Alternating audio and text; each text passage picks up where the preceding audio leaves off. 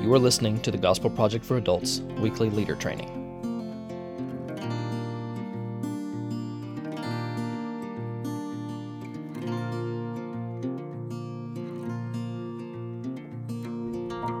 Welcome to this week's episode of the Gospel Project for Adults Weekly Leader Training Podcast. This is Daniel Davis.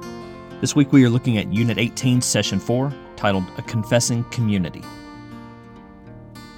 In Nehemiah 8, with the people of Judah assembled together, we saw that God's people had begun to weep as they heard the words of the law read by Ezra.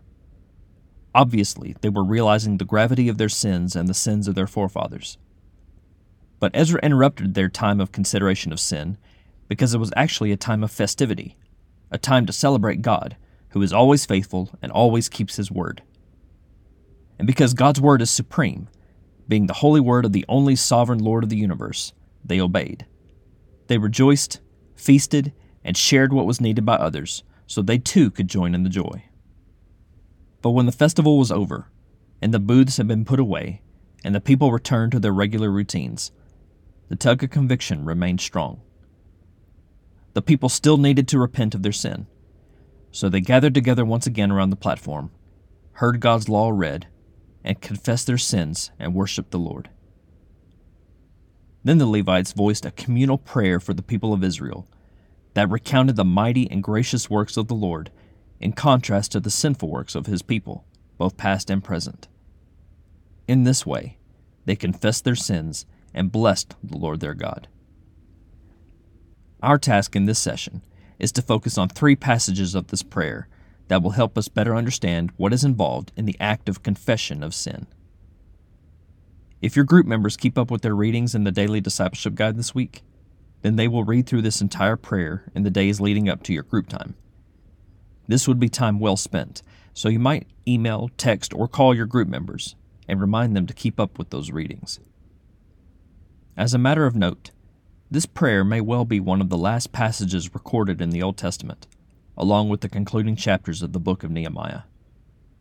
This prayer gives a glimpse of the Israelites' perspective on their own history, which recounts the amazing grace, compassion, and patience of the Lord, juxtaposed with the arrogance and repeated disobedience of the people over the years of their exodus, conquest, kingdom, and exile. If you want a quick shorthand of the Old Testament story, Nehemiah 9 serves it up well. From creation to exile and return, along with a humble and theological assessment of our good God and our sinful penchant as fallen human beings. In point one, we look at the beginning of this prayer and see that confession begins with a proper view of God. Who is God? He is the Lord, the only God. He is the creator of everything and the faithful covenant maker and keeper, as is evidenced by his choosing of Abram and fulfilling his promise to Abraham of a land, a people, and a worldwide blessing. The first question in your leader guide associated with this point, which is also found in the Daily Discipleship Guide, serves as an opportunity for your group members to reflect upon all that we have studied from the Old Testament up to this point in the biblical storyline. Who has God shown himself to be in Scripture? Again, the Creator, the covenant maker and keeper, but also gracious and compassionate, patient and slow to anger, a deliverer and a provider, one who judges and one who forgives. Our God is truthful and faithful. He has shown us these attributes in Scripture, and no doubt we have seen these very attributes of God in our own lives, which the second question in this point gets to. Our God is the same yesterday, today, and forever. Who he has revealed himself to be in Scripture is who he is in our lives. And it is to this holy, good, faithful, forgiving, and righteous God that we confess our sins. In point two, we see that confession acknowledges the reality of sin. This prayer has an ebb and a flow to it through a couple of cycles. In the first cycle, beginning with verses 5 through 15, we get a crescendo of the greatness of God in his works of creation and the Exodus. He gave his law through Moses, and he provided bread and water for his people in their first outing into the wilderness, as he led them by a pillar of cloud and fire to the edge of the Promised Land. And then the Lord told the people to go into the land and take it. but they didn't obey. Though the Lord had proven himself sovereign and caring, all-powerful and kind, the Israelites' ancestors chose to act arrogantly and refuse the Lord's commands, even choosing to appoint a leader to take them back to slavery in Egypt. In this historical accounting of Israel's sin, we find an illustration and description of all our sin, an arrogant refusal to obey the Lord in favor of the slavery of sin and death. Logically, it makes no sense. After all the Lord had done for his people, after all the demonstrations of his power and provision, how could they refuse him? But if we're honest, experientially, we all know the scenario all too well, because their story is ours. Their choice is ours. And were it not for the fact that God is a forgiving God, gracious, compassionate, slow to anger, and abounding in faithful love, we would all be condemned to suffer the fate we deserve with every single arrogant and disobedient choice we make. But the good news of God, the good news of the gospel, is that God does not abandon his people, even when they are unfaithful. The reality of sin is that it doesn't make sense. Sin is a rejection of the one true God who alone made us and takes care of us.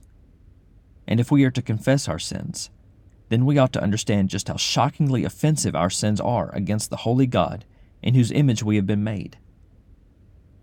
But neither can we ignore the character of God to forgive those who repent and to remain faithful to those who are faithless. Which brings us to our next point. In point 3, we come to understand the purpose of our confession of sin. Confession humbly seeks pardon and restoration from the Lord. If sin is a rejection of God, then confession of sin must be a recognition of who God is. Verse 32 describes God as the great, mighty, and awe-inspiring God who keeps his gracious covenant, while the Lord has the means and the justification to condemn his wayward people. He remains faithful, merciful, and gracious. He is perfectly righteous in his punishment and discipline of sinners. And our confession of sin must recognize the Lord's holy actions to confront our wicked actions. The Lord, in his love, grace, and mercy, sends people and circumstances to arrest us in our sin, so that we would seek him out to find the pardon and restoration he readily offers to repentant sinners. But it must be noted that true confession is more than mere words. It is a turning.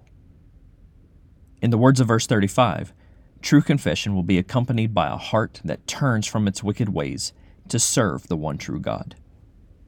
And such a heart is readily and eagerly accepted and forgiven by the God who desires that none should perish, but that all would come to repentance.